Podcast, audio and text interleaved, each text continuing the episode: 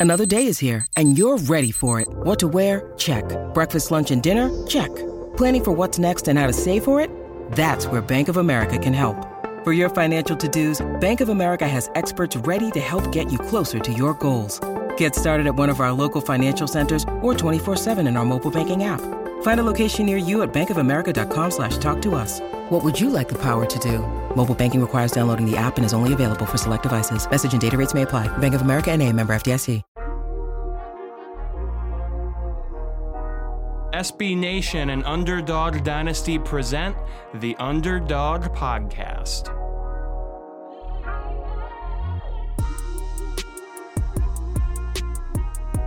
And welcome back to another edition of the Underdog Dynasty Podcast, AAC edition. My name is Dan Morrison. That's Emily Van Buskirk. How are you doing today, Emily?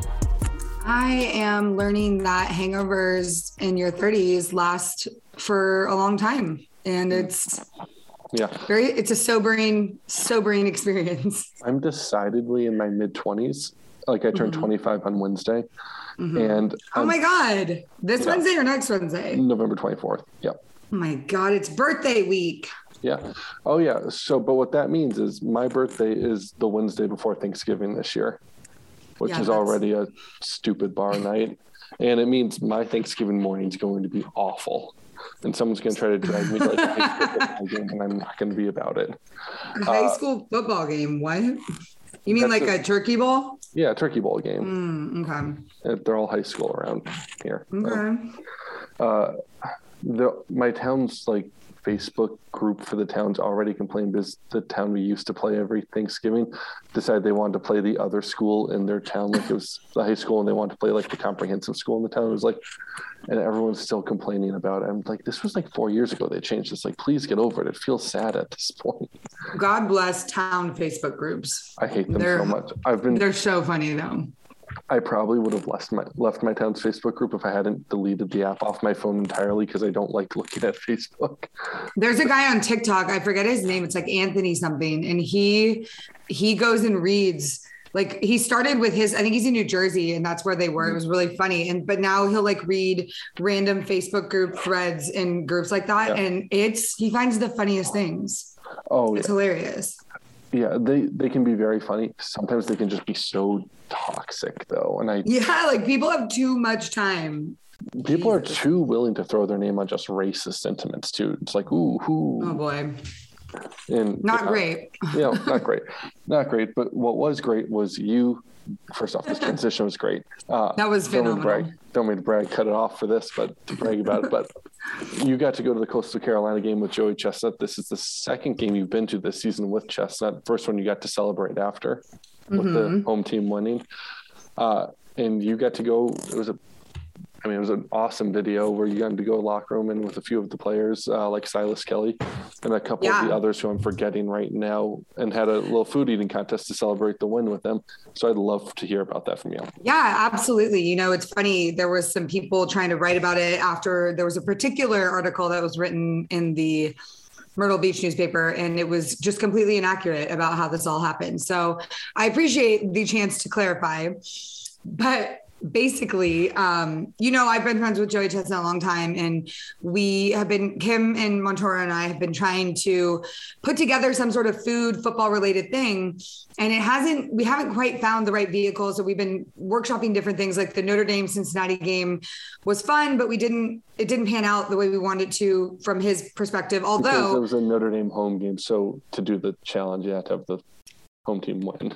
Well, no, and not not even that. Like, because because honestly, the post game challenge is the post game thing was very specific to Coastal Carolina because they Okay. do a, ga- a celebration after every game. So their coaches approached me about that, and we've been working on that for weeks. But we want to do something special at each school we go to, and I think I'm going to have to deep dive into more unique stuff about. I'm not sure what we would have done at Notre Dame. Um, we were trying to work with the offensive line a little bit because they have. Uh, you know the NIL deal with the the barbecue plays and Mhm. um, anyways, but he, neither here nor there. It was an incredible weekend. And from the start, I mean, we get there and we were taken on a tour of the campus and we got to see those bronze statues of the Chanticleers. Um, and we got to see the end of practice. And then we we met with Coach Korn, who's offensive coordinator, and he's the one who who was the featured coach this week. So each week at Coastal Carolina, a different coach gets to host and come up with the theme for the post game um, celebration. And it becomes a theme throughout the week. So coach korn focused on like eating up the competition like a hunger for you know wins. And like and they the whole thing was hot dog joey chestnut themed all week. Like they mm-hmm. they showed the competitions he's been in. They show i told them to screen the 30 for 30 like it was just incredible. So um we met with him. We met with his brother colton korn who is the director of player personnel. He's incredible. And then jamey chadwell the head coach ambles into the office as we're sitting there and we just chatted for him with for like 30 minutes. He takes us into his office and it was incredible. He was the coolest most down-to-earth head coach i've ever met. He's amazing. Mm-hmm. and there's a really fun story that i'm actually writing right now that's going to be up on the site this week about an interaction between him and joey in their office that was very unique. So look forward to that. Um, and then the contest itself was great. The game was not so great. There was a point where it was tied and we were like uh-oh. Scared. It was scary. Yeah because Joey, and he'll kill me for saying this, but when we were in Coach Korn's office, Joey, we're all talking, and Joey goes, Okay, so like what happens if you guys don't win? And everybody in the room, including myself and Kim, just stopped what we were doing and we were like why would you say that? Why would you even speak that, that, into an existence right? Can't like bring it up. right? And so i was like joey the whole day I was like, Joey, this is your fault that they're tied. This is your fault if they lose. Like, this is on you.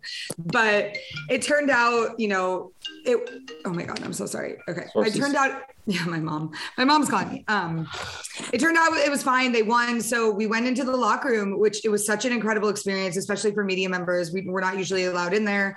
Kim was in there shooting it. She got a whole, um, GoPro video that's up on her Instagram. So if you guys want to look at that, it's incredible. And then, yeah, I, I was positioned right in front. It was the pizza eating contest, and they each had to finish a large pizza in two minutes. Now, nobody finished. Um, Joey came. Joey did not. He was, I think, one slice shy, which I was surprised. Um, I think if we hadn't gone to the local campus bar the night before, then maybe he would have finished the rest of it. But he wasn't in training shape. We definitely went out the night before, and it okay. was there was like barstool posts about it, like about how he had been at this place called Tongi's. So mm. um, I think, but he still, you know, he won. And then the next player was Silas Kelly, and he actually got very close. Like I think he was only a couple slices short. He's a very impressive eater. And then it was three players. So Silas Kelly, and then it was Charles Ouverson, who's the uh, punter. And he's the one that I pushed for because they weren't going to do a special teams guy. And I was like, you have to do a special teams. Kickers matter too. Yeah. They do they're people. So he goes in, and then there was a Trey Carter who was in the middle, and he was a, a lineman, and he just did not do very well. And people were I, I saw people commenting about online. what's going yeah. on with the lineman not keeping up. Yeah, not a great representation from him. But honestly, to be fair, you guys, they had no idea that this was happening. They knew Joey was at the game because it was shown, but they the players did not know that they were going to be doing this, that he was even coming in the locker room, and they didn't know there'd be an eating component. So these guys walked off the field and tried to eat, you know, pizza in two minutes after playing a, a football game. So, you know, fair is fair to give them that credit, but yeah, absolutely. It was incredible. And then we went in the limo with them after the game.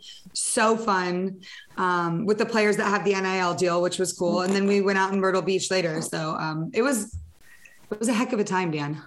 That's awesome. I'm I'm pretty jealous that you got to do that, but you know, I enjoyed everything from my couch. So well, I'm glad. I hope you saw. I hope you know you got to see as much I, as you wanted. But I, am surprised. I made the video went viral. I made nachos. okay, that sounds pretty good. That's fun. That sounds good. It was my you got to Saturday. see more football than I did. I got to see a pretty subpar game between the two teams, to be honest. But I mean, there wasn't a ton of great games this week across no? college football. A lot of blowouts because it's that week before rivalry week right. where a lot of big name teams kind of take it off, especially in the SEC. They take it off, whatever. You know, I mean, even in the American, there was like one game I thought that was enjoyable to watch. Like the rest of them were blowouts. If you look across the board, the ECU Navy game. Yeah, by far the best yeah. game of the week. Yeah, I think like arguably the best game in all of college football this week. But I got to tell you, I was very disappointed in SMU this weekend. Shocked but not surprised. Not surprised, but disappointed. Like, come on. This guys. is exactly like, what they did last year against really? Cincinnati, where they got rolled over, and that was at home for them last year, where they got rolled over. It's uh, we, crazy. We'll talk about that one. I think I've got that one yeah. towards the middle of our games to talk about. Okay. But well, thank you for letting me wax poetic about oh, the Chanticleers. absolutely, because that's awesome. And you know, go like why not wax poetic about it? It was everybody should go to a game at Coastal. It was incredible. The environment, like the people, the atmosphere, like the whole town of Conway, South Carolina is so cool. And mm-hmm. everybody at the school is still welcoming, you know. And as a female in this industry, that is not always the case. And there's been plenty of places that have been not fun to navigate. People are not helpful, but luckily, you know, I've been fortunate to find some good ones. Colorado State was incredible, and and now Coastal Carolina is one that's going to be home for us for a while. So, absolutely. Absolutely. All right. mm-hmm. Why don't we get into this slate of AAC it. games because we've got a full week to get through here, and mm-hmm. you know mm-hmm. we got power through. Uh, and I'm tired.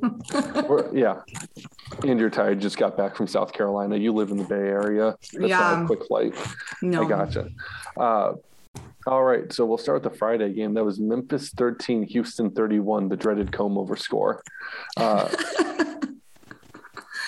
I'll start real quick without it. Okay. Donavan Mutin, uh, really scary injury where he had to be taken off on a stretcher in the first half. I heard he was released from the hospital and is doing okay, but it was scary. So I wanted to throw that out there that I heard he was all right, because it was one of those injuries. Uh, 21 to 3 at the half. Houston was leading the third quarter. Houston got sloppy in this game. Like eight penalties for something like, I don't have the exact number in front of me, but like 90 plus yards. Uh, a couple targeting calls, one of which was taken away, but it was still a late hit. Uh, Dana was got himself an unsportsmanlike conduct call, shouting and arguing about targeting. Uh, it was real sloppy, and the game got real chippy in the second half, and that kind of losing their focus let Memphis stay around in the stay in the game a little bit longer than they should have. Uh, McCaskill missed some time in the second half, being banged up. Uh, you know, but overall they were still clearly the better team, and that's reflected in the final score where they got their focus back and put on a couple more scores at the end of the game.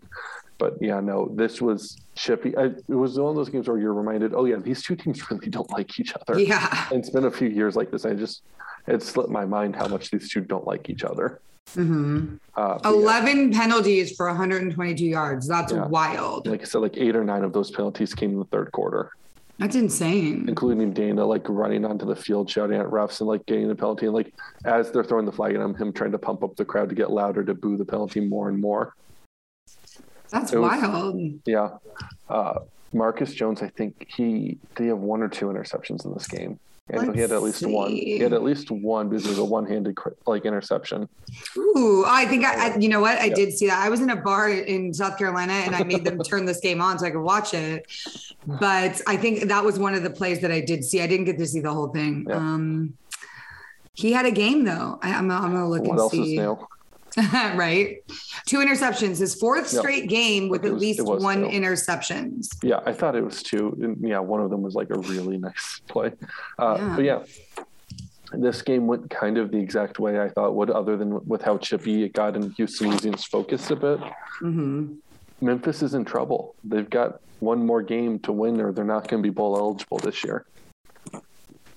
Now they so host sad. they host Tulane next week, but so we'll see. Uh, great. Houston finishes up with UConn next week at home. So they. Yeah, that's let, no worries there. yeah, no worries there. We'll talk about UConn a little bit. Yeah, we, we'll get to that. Uh, you know, Houston should be undefeated right now. I'm going to go back to week mm-hmm. one. You should not have blown that game to Texas Tech. You were um, the better team. You're still the better team. I'm still mad they lost that game. Uh, Houston, they should in the college football playoff rankings be closer to like between 10 and 15 and not this like 24, maybe we'll rank them nonsense. That's its own other thing. I don't need to get into that too hard right now because we all know just just how they are. They don't respect G5 conferences. Yeah. They just don't. It is what it is. Uh, Houston, really, really good shot to win this conference and go to the New Year Six ahead of Cincinnati really. I would love that. I would actually. That would be phenomenal. And well, we also have to. They do have to rank ahead of UTSA in the final standings, but I think a win over Cincinnati, being in the American, would would give them that. Yeah. Even with the loss, that I'm assuming you at this point say UTSA goes unbeaten. You know, yeah. Uh, but yeah, so I think they'd probably hop UTSA, but that's obviously guesswork. They'd have to I think they already hop San Diego State or they're close to it. Either way. Uh, Either way. yeah, all in that boat. Interesting to think about. Uh, USF 14, Tulane 45. That's Tulane blew USF out. They ran them out of the building. You know what the best part is? There was rumors that a bunch of the starters on Tulane were out drinking well into the morning. First of all, I you texted me this. Where where where did you hear that? Where Tulane Tulane Twitter. Uh, if there's a Tulane Twitter account called Fear the Wave, uh, pretty good if you're interested in just like a Tulane account to follow. Definitely recommend them. Uh, they were talking about. I was like, wait a minute, like what happened? I kind of looked it up, and it's completely a rumor. I need to throw that out there. Completely a rumor amongst Tulane fans, but some Tulane fans and like students said that they spotted a lot of the players at a bar late into the night and into their early morning. I'll just say this as somebody who has been around um, several programs, including one this weekend. Uh, it is. I doubt it's it. not uncommon for their college kids. Yeah. So, is it right for them to be out nights before games? Probably not. When Uh, you're one and nine. I mean, Yeah. they're college kids. So, am I surprised? Do do I think that they're strict to it? Probably. Uh, do I think that a lot of other teams also do the same thing? Yes. So, to even have that be a rumor that's like circulating as shocking is dumb and shows that you don't know anything about college football programs because this stuff happens. Like Yeah. Kim could tell you stories about Clemson players doing that stuff. Like it just Oh no, absolutely. I, I it's know just part of the culture. I know that, but at the same time, it's just. A, it's also I- something we don't talk about. Yeah. We don't talk about it. Like we know it happens. They're kids. They they get that pass. Like if they want to do that and like that's how they want to play their season, and they you know whatever. It Mm-hmm. only matters if you're losing, and that's why people are bringing it up. But Mhm. they've done it when they've been winning. So you you know Well, it's funny because they brought up like with the losing, but then they went out and won big. So maybe we can go back to that bar next week. Uh, it probably will. Michael Pratt I think- getting honor roll honors this week. about time. About time. And His got triumphant Michael, return to the honors. Michael Pratt got Glenn Spencer fired, the uh, USF defensive coordinator. Which is crazy because I would not have thought he could get anybody fired. I don't. Well, Glenn I thought he needed on. to get. He's going to get his own coordinator fired. He, he That's was what I hanging thought. on. Well, he might do that too. You never know. but he was hanging on by an absolute thread, anyway. Spencer was in South Florida. He was. Uh, he he just wasn't right for the job. You know, Yeah. we talk, we've talked about a lot this year how USF has shown improvements on offense, uh, but not on defense. Mm-hmm. And you know, you need to start showing improvements on defense, otherwise, you're not going to win games because Yeah. you can't give up 28 first quarter points and expect to win. You know what I mean? Yeah, Especially on the road. 100%. uh, even the offensive struggled for USF. It looked, you know, once they got off script, they struggled a lot. Uh, definitely worth pointing out that sometime towards the middle of this year, Tulane's defense went from liability to asset in a major way, like a They major. ha- okay, around no, the they- Cincinnati game, they swung into being a very good defense. They have they played they were good in the Oklahoma game. People forget like they are a good defense. I don't know. Well, the, numbers problem- in the first half didn't say good defense, but the numbers. in the But you had to see some of the some of the things they were doing on the field were Mhm. good and incompetent and and show like showing that there is life and good play here. Mhm. The problem is if your offense goes out and plays terrible and doesn't stay on the field, you can't perform as a defense Mhm. consistently. You just can't. So Absolutely. They've always been good. They just didn't get the chance to shine like that until the offense actually got their asses in gear. And by offense, I mean Michael Pratt. And well, the offense has still struggled in the past weeks, and the defense has been even better. Like the UCF game, I think that was a 14 to 10 final. Like that was a Mhm. very good defensive effort on the road for them. You know what I mean? They're Like, good. they, they've been, I think, gain. It's a first year defense coordinator. We talked about Chip Long a lot on this, but it's also a first year DC there. I think they've come along a lot more on that side of the ball than on the offensive side. Uh, like I said, they've got a chance to ruin Memphis's season next week at the Liberty Bowl. I don't want to say I think it would be funny if they did, but I think it would be funny if they did. You know, just because I think the, the type of thing's funny sometimes. Though I know we should be rooting for as many AAC teams to make a bowl game as possible, to do as well and lose as possible because perception, blah blah blah. But come on, who doesn't want to see Tulane end on a little high note there? Uh, I love it. I, you know, I do. yeah, USF next week they have to go to the bounce house, and I think UCF's going to try to drop fifty on them. I'm pushing big time for one of the players on the offensive line, Corey Dublin. I think he's going to be a big sleeper in, in this year's draft. He's an extremely, extremely talented lineman who you haven't really gotten to see kind of the the breadth of his um, talent and he's he's just a big body guy but he is just a physical monster and the way that he handles guys is I've been watching him for a while and I think I think he's going to be a name to watch so Okay. We'll definitely keep an eye on that for next week's Yeah. game. Uh, I think the best game of the week was pretty clearly ECU 38, Navy 35. wild This was a great game. ECU what, what Ahlers dominated in this game. Absolutely great game from him. I think he had one throw where I was like, well, that was off target. And it was into the end zone on like a fourth and goal from the one, like on a slant route. Uh, no interceptions, though. And that's what I've been saying. I really want to see was a clean game from him. He did that. Uh, who had Keaton Mitchell, the ECU running back, going for a thousand yards this year on their bingo card? because he's a thousand yard rusher. that's and that incredible snuck up on me. Like they've been putting up a lot of year, points that yeah Absolutely. Uh, you know, and Tai Lavatai, who I didn't know if he'd play or not because of the injury against Notre Dame, went. I, he was very good in this game. You know, Nice. AC for Navy was awesome in this game. Like their offense looked really good and effective, and ECU, whose weakness on defense is the rush defense, really didn't have an answer for the triple. It was a great back and forth game. Uh, you know, Ken Niumatalolo briefly got hurt when players rolled up on his leg and he was down. for a little what he got up and finished the game. I don't think there's any like Gus Malzahn type injury, but he was down on the ground on his back for like a couple minutes, like to the point where they had trainers on him. These Uh, AAC coaches need to go to the gym and get Yeah. with the strength trainers. Too many injuries or almost injuries. You get guys in their mid to late fifties, all of a sudden the knees don't hold up when they get rolled up on the same way. I am uh, also the same, so I feel that. Yeah, Mike Houston blew his top two on this. Uh, Really? Kickoff return for a touchdown by Navy in the fourth quarter. Oh, They had yeah. thrown a flag in the spot of like a block in the back and picked it up, and they said to Mm-hmm. pick up the flag. I he was angrier than Dana was, but he didn't get penalized for it. I like it was he was not happy with that.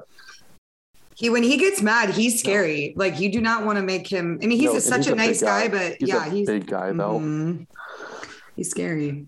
I remember like going back to the FCS playoffs a few years ago, like they were showing his pregame speech when he was at James Madison. And he was talking Mhm. about locking New Hampshire in the door with him. He had these keys with him. He's like, now they're stuck in here with us and threw the keys at the back of the room. Oh my god. They won that game by like 52. I love him for that. He honestly, he seems like the kind of guy that could inspire a group of young men through anything. So that's why I like him so much. I really like him too. Yeah. Uh, I also really loved uh, Owen Daffer, the walk-on kicker, hitting a 54-yarder to win the game as time expired, and being you know carried onto the shoulders Yes. of his teammates. And uh, Houston said he like he said he had had even tried him for like more than like 35 yards in practice, and it was just like a whim to see if he can make it, and he did. So that was a great way to end a great moment. I Shane. Navy had to lose on senior day, but they'll get a shot at the Army Navy game to rectify Yeah. that. Well, Uh, you you're talking about their kicker Owen Daffer. He is the special teams player of the week, obviously for what you just said. Yeah. Um, but I guess it was the longest game-winning field goal in program history, oh, and it was a se- yeah, and it was a it was the second second consecutive 12 point performance from him. He went three for three on field goals from 37, 25, and 54. He also is tied for the conference lead with 17 field goals. So. Who's had a good year? Yeah, it's been a good year for for old Owen over there. Yeah. Uh, ECU's got seven wins. They Mhm. have Cincinnati next week, which, you know, we know how that will probably go, but, you know, they're not incapable of, you know, doing a few things that might scare Cincinnati. Yep. I don't, Yep. you know, not to get into the preview podcast early, I don't think it happens because, you know, trying to be realistic about the talent level. Mhm. Cincinnati's just loaded with talent. Uh, but, you know, get to a bowl game, win eight games this year. That's such an incredibly strong turnaround. And like I, at the midseason point, I said I think I'd go Dana for coach of the year in the AAC, but Mike Houston's the other guy. One of the two of them is the clear pick, right? I like Mike Houston better as a person because Dana Yeah, that's fair. gives, Dana gives me the creeps sometimes. But Is it just like the weird haircut? Or no, it, I've heard stories from people about him like that I'm that are less than savory. But a he lot just- of, yeah. and just the way he talks, like some of the videos they put out on their social, he just comes across as creepy, and I don't know. I don't know why. Fair enough. You know, I'm not. I'm not going to speak to it because I, you know, don't know. So I'm not going to. Well, but do you get a vibe or no? I, I, under, I understand where that vibe might be coming Okay, from. there we yeah. go. Yeah. Uh, but like I said, two hands in the air. I don't know. Whatever. I'll Uh, say it. I don't care. Well, fair enough. no, definitely either one of them. I think it's deserving. I think it's just a matter of, you know, because they're both turnaround jobs. Which one do you think? I think Mike Houston had the harder job, but obviously yeah. has got more wins and is going to the championship game. So wherever you want to fall on that. Yeah. Uh, anyways, let's talk Hmm. about one of the two teams that just clinched a spot in the championship game, and that's Cincinnati. SMU 14, Cincinnati 48. This really was a, needed SMU to put up more of a fight. Like this was this wasn't a game from the start. Like no. basically the first drive, first two drives, SMU went three and out on, and Cincinnati was scoring, and you're like, oh well, this is good. It went very similarly to how the UCF Cincinnati game went, where Mm. they went in there and the offense struggled early, and Cincinnati got rolling on offense, and all of a sudden the game was put away before you knew what happened. Yeah. You know what I mean? And it was, Mhm. you know, which is great for Cincinnati that they're doing that against UCF and SMU because more people are watching those games than are watching them struggle in the first half against Tulane, for instance. You know I Right. mean? Cincinnati's people see that box score and they go, yeah. "What's going on?" But like they actually watch this game. Uh, I think. I Mm-hmm. think this is the best way to describe it. Is, is this has happened a couple years in a row where Cincinnati's just dominated SMU. I think Cincinnati is perfectly designed to beat SMU because they're just littered with NFL talent at corner to lock down SMU's receivers. And then they've got a good enough pass rush that you can't wait for them to get open. You need to make that decision quick. So in that quick man coverage, they don't have the option. And SMU fell behind, so they kind of had to throw and they just couldn't get it going. You know what I mean? Right. like teams that can run first against the Cincinnati can have a little bit of success. Uh, you know, that's why Navy had some success was because Cincinnati is not great at the run game. They're not bad, but they're just that's what they're average at. They're elite in Right. pass protection, though. You know, they're elite in pass coverage. Yeah. Uh, so they're just like they play into Cincinnati's strengths. SMU does, and you know, it clearly they couldn't get anything going. Mordecai had 66 yards on the day. You know, it was just awful. 66? Yeah, six six.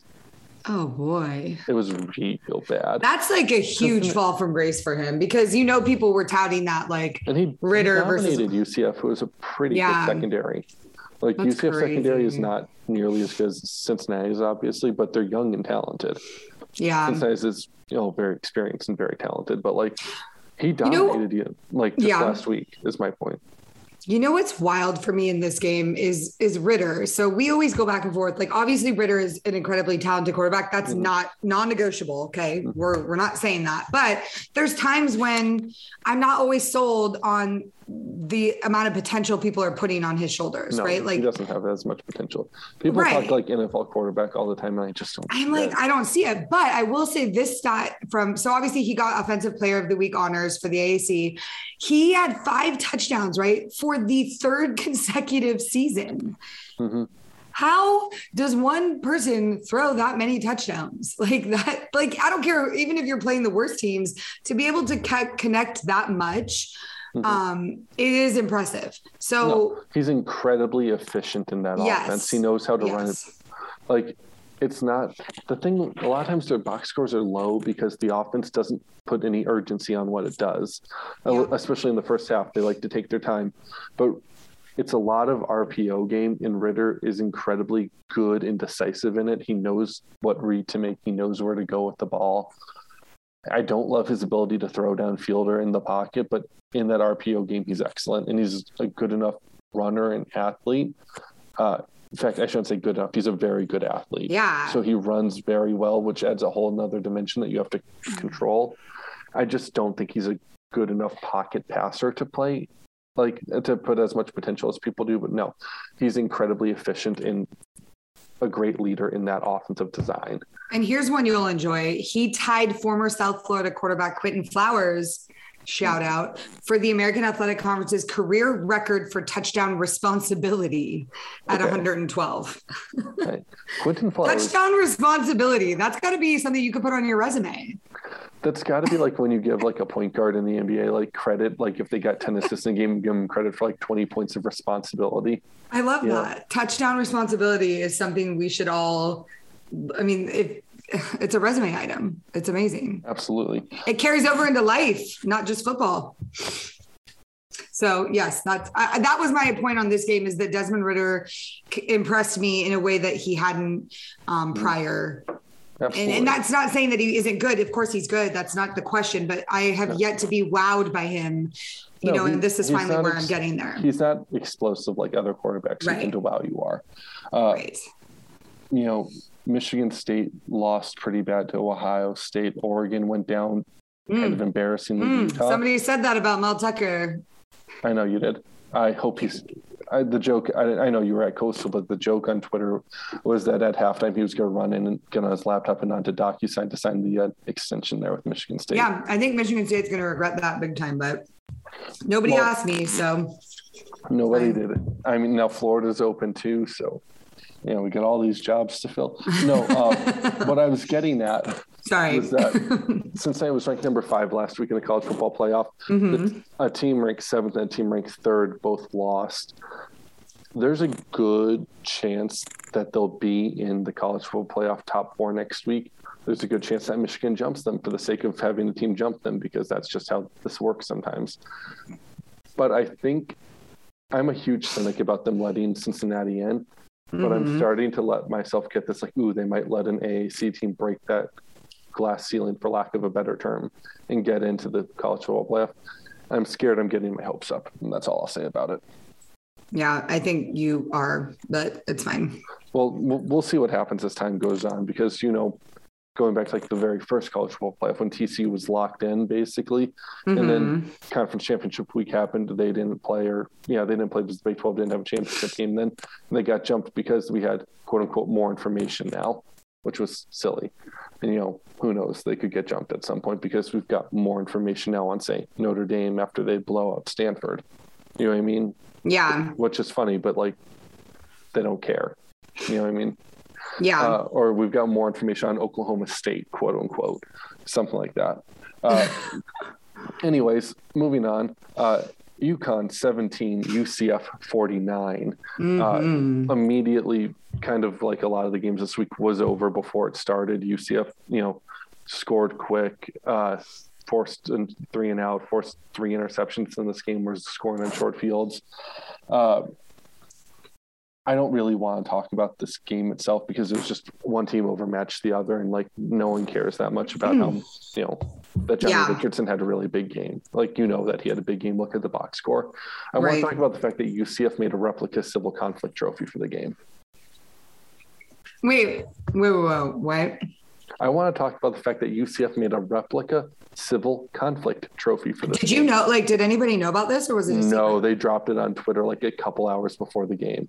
So Oh my God, Dan, do you think they read their your article and was I, like, I, I hope so. I, think But- so. So like they dropped it because no one knows where the original is. I assume wherever Right. Bob Diaco exists in his current timeline, but I don't know where he exists right now because he doesn't have a job in college football at the very moment. So like I can't just look up where Bob Diaco exists. like he could be anywhere off the grid. Um, but UCF made this trophy and po- posted onto Twitter like, "Oh, look what we have," kind of in a joking but like, you know, promotional thing for the game kind of way. And then people looked in and zoomed on in the verses on the trophy, like where it says verses, was in a different font. So everyone's it's a fake trophy. And then UConn football's Twitter account tried to dunk on UCF by quoting it and saying, Did you find this trophy the same place you found your fake national championship? And I'm thinking to myself, Ooh, first Ooh. off, first Ooh. off, you have one win this year, and so ooh. I mean, but Second you got to admire the spunk. I mean, I, But it was an effort. It was an effort. like they got to do something that you can't get rolled over. Like, good like, for them for trying to. It's a replica trophy of your fake trophy. Why are you making fun of it a fake trophy? That's true. I mean, if you're gonna, It's a, it's a fake a trophy of a joke, fake yeah. trophy that you Mhm. create. Like, it's just such a cyclical joke. Yeah, it didn't make a, a whole lot of sense. No no one partied with the trophy after the game, but a couple more videos of it went up on uh, Twitter of it sitting alone on the bench with the UCF wins in the background. mm, You know, so I think that's the only thing I want to say about this game. Uh, Dillon Gabriel, like I said, back at practice. Uh, according to Gus Malzahn, he's been sick the past couple of days. Was not Mm-hmm. specific with what, uh, but he said that makes it unlikely he plays against USF. So that's more of a preview show thing, but for what it's worth. Uh, one last game, we'll power through and this one quick too, because Wow, this was like the quickest podcast ever. I'm proud of us. you know what? Here's I thought you were gonna go wax way more poetic on that game. So I'm Oh, I'm telling you, like I thought about it, and I, like I said, I could tell you Johnny Richardson had a good day. I could mm-hmm. read that. Mm-hmm. It was a blowout. One team was clearly better. One team in UCF has high three stars and low four stars on its roster, and then one team's mm-hmm. UConn, who lost to Okay. lacrosse this year. Okay, UConn but UConn were you to happy? Were you happy with Mikey Keene's stat line in that it was extremely efficient with no interceptions and also barely any, you know, missed mm. attempts? Yeah, I was happy with Mikey. Mikey Keene has shown a lot of growth over the course of the season. You know, he mm-hmm. was Cincinnati on the road at Cincinnati was his second career start. Which Right. think, put that in perspective, how hard that must have been. And he was so overmatched in that game. It wasn't fun to watch. It was just embarrassing. It was like, it was a little sad because it was someone who clearly wasn't ready for the moment. It was a little sad because you know Dillon Gabriel is ready for that moment, but obviously was injured for it and couldn't go. Uh, and just it t- kind of took the air out of your sails if you were watching UCF this year uh, and care about how they did. Yeah. You know, but he's shown ex- just exponential growth. He has not been perfect by any means. He still looks like a freshman at times, but he has grown a lot, and I think that's exciting for the future. Yeah. Uh, And I'll say this: UCF is probably going to beat USF next week. I hope by a lot because that's what Mhm. you know, as a just a rivalry thing, I hope it's by a lot. You know, back I remember the last there was a hiatus before they went and joined the AAC together, and USF won that last game of it like sixty-two to seventeen or something like that, and like really ru- just they they made a point of embarrassing UCF right. back when they were in the Big East and UCF was in Conference USA. Uh, so I'd like for these next couple of years for UCF to return the favor as you know a fan, but you know that's just how it is. Uh, but no, UCF is going to be an eight or nine win team this year, and that's a pretty good first year with a new staff and massive injury issues. So I'm pretty happy with where UCF's at overall. That's all. Yeah. Okay. Well, I'm glad. One team I'm not happy with where they're at though is Temple. Temple Mm. 10, Tulsa 44. Uh, I want to. I need to read this off real quick because it's almost unbelievable. Temple hasn't scored a point in the first half since October 23rd against USF. They had Wow. seven points in that game. Or sorry, they had seven points in that first half, 14 points in that game. This is their first time basically I'm upset. not score. Like I wrote about it in my uh, power rankings. I had a lot of things laid out. Their basic, their offense is basically less than 10 points a game in AAC play, with the exception of the Memphis game you know, which is shockingly bad and shocking that they beat Memphis at this point.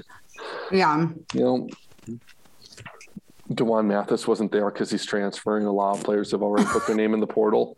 Uh, Well, the wildest thing though about Temple, have you? Did you see? We were talking about the kid that tweeted that stuff Mm-hmm. Yeah, about Rod Carey. yeah, and about the strength coach as well. Right. And then there was that video showing the the guy had put his picture in this kid's locker. Yeah, I am shocked a little bit that there is that kind of stuff going on and that Rod Carey that if that if that turns out to be true, that's Yeah. going to surprise me a bit because I had not heard that about him. it's fundamentally flawed culture stuff. Like Yeah. really, really bad for the Bad. culture of the program. Yeah. And like Which would make sense, right? Because of 11 how players transferred last season, seven have already put their name in the portal this season. That's not a good No. sign. no. You know, it's.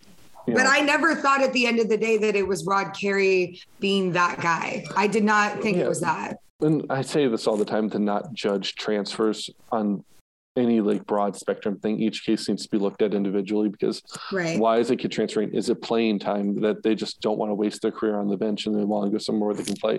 Is it that the coach misled them about how the program would be run? Is it that the coaching staff changed? Is it that, you know, they, you know, say they're from Florida and they went to go play at Temple in Philadelphia and they said, I can't do this far from home. I need to go back and play at USF, say. You know what I mean? Like there's a Right. million reasons a kid can transfer. Of course. But so I hate many when people do like, broad strokes for like transfers. But when you start to see trends of players Right. leaving and, and a lot of them, like big I- groups of people leaving, that's it was the one that's a culture problem. A lot of people had that concern with Memphis because Silverfield took over and there's a mass exodus of players. It happened at Stanford. 14 players went into the transfer portal. And I Mm-hmm. tried to explain to people that there's an issue with the culture with Shaw. Yeah. Nobody wants to hear it, but It- there is. And now we're seeing it at Stanford that it's Mhm. a problem. It absolutely is. Yeah. You know, and it, this can go for any team, but like when don't judge the player on their transfer, but there's sometimes you can judge the coach on how many transfers are leaving. And right now things are an absolute mess at Temple. An Mhm. absolute mess. And if that's true, the direction of this team, I don't know how you keep Carey another year because Yeah. you need to find the money for the buyout is what you need to do. As I, I've talked about before, money isn't flowing freely at Temple right now No. but like there's people not people associated with temple not the administration but like alumni fans a lot of them want to leave the american join the atlantic 10 for basketball and just try independence out in football. Because they right. the football program is bad right now and they culturally are a basketball school kind of like the way UConn is and they just want to go play their rivals and try to rebuild basketball and let football figure itself out. And that's such a bad place to find yourself in. They're not a geographic fit for this conference at this point with Cincinnati leaving UConn left and schools coming in are all southern uh, yeah. I don't know where you go from here. If you're Temple, you've got poor facilities, you've got no stadium to speak of. Fans don't show up to your games. You're losing in, by massive margins. It's it's just terrible. It's a mess. And they've got one more game, Bad. and they're going to lose that game too. I don't know who it's against off the top of my head, but they're going to lose it. I think maybe It- Navy. Are you talking about Temple? Yeah, I think it's Navy. I think it is Navy too. Let me just Yeah, clicky but- click click here. Yeah, Or Temple. I, it, this is not what I wanted for Yes, them. if it is Navy, your last game of the year is going to get running run over by the triple option and cut blocking. You're not going to want to be there. It's just it's miserable. It's it's really sad. Yeah, they do play Navy. Yeah, But no. it's a it's at home. So at least it's not at Navy. so it'll be senior day.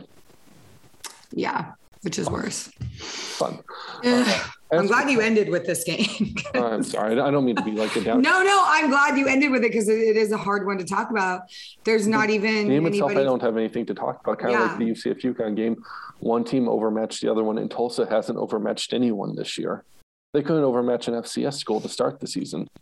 Granted, it's a playoff school in FCS level, but they couldn't overmatch them to start the season. Right. You know, uh, Tulsa though beat SMU next week, and you're bowl eligible. That's worth talking about. That's good for them. Mhm. SMU at the end of the year has been known to drop games. They shouldn't say last year, letting ECU score like six or whatever that score ended up being. Uh, you know, so it's possible that they go out there and beat SMU. I don't think that's you know, it would, I wouldn't be shocked. I don't. They're not the better team, but I wouldn't be shocked. I guess is how I'll leave that for them. Uh, yeah, really, really, frankly, boring week of games in the conference. They just uh, they didn't. Not not our blowouts. favorite week. Not our favorite. No, it, it was a lot It's of fine. blowouts, unfortunately. You know, not one good game, a lot of blowouts. Uh, as far as our records go, I was five and one. You Oh, were yeah. four and two this week.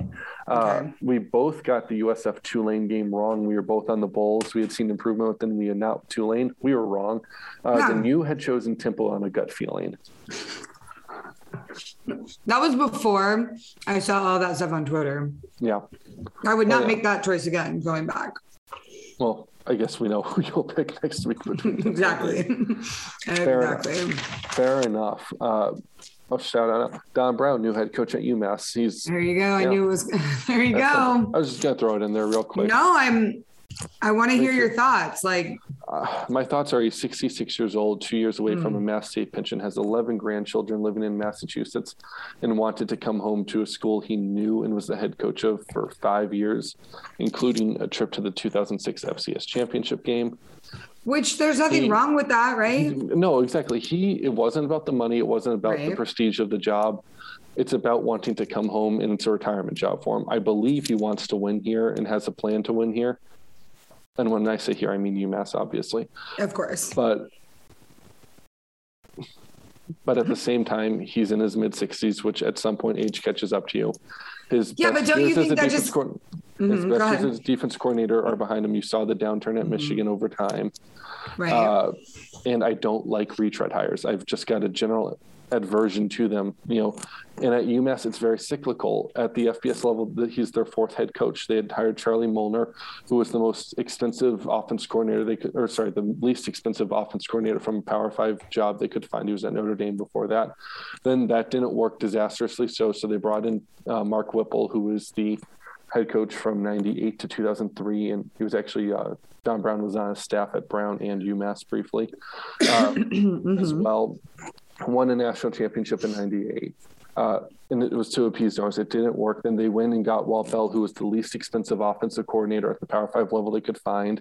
He had been at Florida State, not any success, mind you. Now they're going with the retread that a lot of alumni and boosters like, and that always concerns me. That's just a cyclical thought process to the hirings. Uh, Mm-hmm. like I said, I think a defensive mind is a good thing for UMass right now because it's bad on defense. It's real bad. yeah. Uh, I think that he'll have a plan. He's got good recruiting ties in the Northeast and he's good at evaluating talent. hmm All that matters. I'm just concerned about how much of a retirement job it is for him because make no mistake, it's a retirement job. But then don't you think that maybe he's just going to surround himself with good people to like take Uh, over? Like he could Hopefully this- build for the he's well future. he's well respected in the industry, so Right. hopefully he brings he's in smart. who- hopefully he brings in good coordinators who can get the job done and someone Right. to transition to the future with.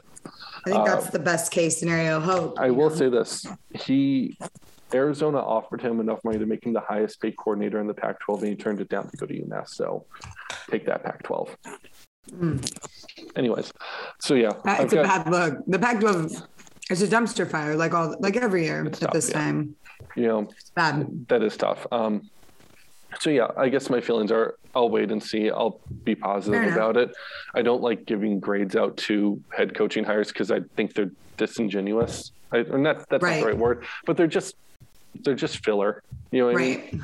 Right. So I think there's room to see positive. There's room to see negative. Hopefully, it's more positive than bad. Uh, but yeah, I want to throw that in there because Yeah. any chance to talk about. Well, I wanted to. Okay, so there's your spiel. Here's mine about the Pac-12 because I'm going to talk about the Pac-12 because I'm going to. Go for it. Um, I don't want to talk about the Oregon Utah game. I don't have anything to say. It's it is what It's. Classic Pac-12. Got it. Utah is a good team, and it is hard to play at Rice Eccles. That you know, like They embarrassed Oregon though. yeah, I I understand. was It, it like- wasn't great. If Oregon lost, I thought it was going to be 27-24. Yeah, something it's like not great. yeah. Not scoring through almost three quarters of football is not acceptable for a top ranked team. I will say that. I was the first one to say I thought they were the, the team, you know, this year they're not. I was wrong. I get it. Mm-hmm. But that game aside, you look at UCLA dropping 62 points on USC. Oh yeah, Wild. beautiful, beautiful uniforms though. Yeah, yes, hundred percent. I mean, that game, the cla- the aesthetic is classic in that mm. game. It's you know the battle for LA's soul. We love it. We love to see Chip Kelly winning that game. It makes me happy. So sixty-two. I thought that was a basketball score Yeah. when I first read it. When Chip Kelly like, oh, gets on you, when Chip Kelly gets on you, he gets on you to Yeah, this day. he's not letting us see. And I'm not even mad that they dropped 50 because USC had 33. So it wasn't like one of those 62-0, which I Yeah. would be kind of upset about. Did you see uh, Dorian Thompson Robinson's unsportsmanlike conduct because a kid handed him a hat to sign and he took it and signed it? I did see that. Yeah, it's Actual very, refs stay in the way. It's the worst. We have the worst. They have the worst refs in all of football. And I know everybody says that, but the Pac-12 really does. They do. They they win. Um, the other two games that I wanted to say, California beat Stanford for the second year in the row for the. Axe, forty-one to eleven. And not only that, this was the first time Stanford had had a team break off more than five or six 60-yard runs on them, like 60-yard plays, Oh. chunk plays. Ooh, and you got Kyren Williams coming to town next week. Oh, it's bad. Oh, it's going to be bad. Kyren Williams I'm, I'm going to the game. has like a 90 yard rush this year.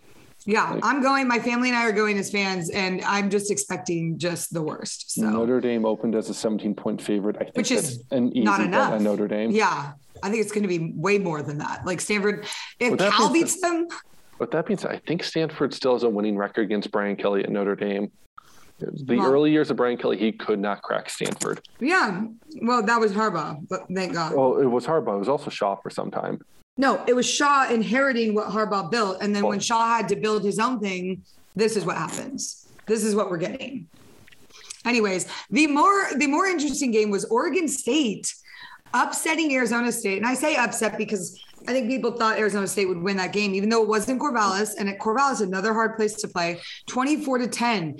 Oregon State is seven and four on the season, five and three in the Pac 12. Jonathan Smith is doing things. Correct me if I'm wrong, but if they beat Oregon next week, they go to the Pac 12 championship game. You know, I was wondering that. I don't know what the I North. think it'd be a three way tie with Washington State, Oregon State, Oregon at that point. Washington State is six and five. Okay, five. Well, they'd have to win the. Apple Cup. I'm assuming they'd win the Apple Cup in that. Yeah, I think so. Because Washington just lost to Colorado 20 to 17. But Colorado's- Washington's going to be playing Huard against Washington State. They weren't able to play him because of the red shirt rule. They were going to have to burn it. So that's a quarterback difference. I don't know if that matters to you. I, I, I don't know that it matters for Washington. I did this is just, Oh yeah, I mean they're a mess. Jimmy the They're a Arizona mess, defensive yeah. coordinator. just crazy. It's crazy. But you're right. Seven and four. So we have a five and three Oregon State, a three and four Cal, which is too bad because I thought Cal was going to be more of a fight there. And then you have Oregon, but we'll see. But Oregon's at six and two in the But Pac 12. The- but six and two would become six and three with a loss to Oregon State, who'd be six and three then with the tiebreaker. head. Okay. Yeah. I That's guess my thought right. process. Yeah. yeah. I think I don't remember who won. Where is the Washington. Civil War though? Let's see. I don't know off the top of my head. It's at Oregon. I don't think I assume Oregon- Oregon wins that game. Yeah, I don't think I, I think it'll be a good game. I think it'll be close, but there's no way that Oregon loses at home after that kind of loss they suffered this week. Just no way. Yeah, But what do I know? What does anybody know about the Pac-12 really? So no one knows any. I'm going to go to the Pac-12 championship in Vegas, and I'm just I saying don't Oregon. State, Utah. It's exactly what everyone's predicting. I would be all, I would be so thrilled for Jonathan Smith because he is such a good guy, and then he should get Coach of the Year. Oregon State. well, the they'll give it to Witt, but Oregon State to the Rose Bowl. that would just be incredible. And they could play whoever. It's going to be Wisconsin, isn't The it? The Big Ten, it's going to be um, Wisconsin. Wisconsin or Iowa. Iowa. Iowa, Oregon State would be interesting. I would watch that. I, I think it's going to be Wisconsin at this point, though, unless they lose to Minnesota. I don't know. I don't know the Big Ten. I think Iowa plays Really Minnesota. Is it Wisconsin? plays Iowa's got Nebraska. Yeah, it's rivalry, so it's Iowa Yeah, Nebraska. Wisconsin has to go to Minnesota, and I could see PJ Fleck throwing some crazy. He's known It's a big rivalry game. Yeah. yeah, but he's known for his like uh, unorthodox play calling sometimes. So, Mm-hmm. Could we see a little craziness in that game? Yeah, I think that's one to watch for sure. So, I'm old enough to remember when he lost to Bowling Green. All right. I'm sure he wishes that you didn't. So, and a lot of people wish you didn't remember losing to Bowling Yeah. Green. I bet. All right. All right. Um, yeah. I don't have anything else. Do you have anything else for this? That was it. I just wanted to give the Pac 12 some love. Get it off the chest. Yeah. All right. Yeah. So we'll be back a little bit later, probably recording pretty soon because of Thanksgiving for the uh, previews for this week. Uh, I'm thinking, yeah, I'm looking we, forward to it. The preview Yeah. show a little bit more than this show, to be honest. So stay tuned for that. yeah. Uh, absolutely. Uh, and we're off. But don't forget to follow Dan on Twitter Oh my God. Yeah. That was my bad. Dan underscore Morrison 96 on Twitter. and follow me on Twitter and Instagram at MLNEM. And we will see you next time for the preview. All right, now we're off.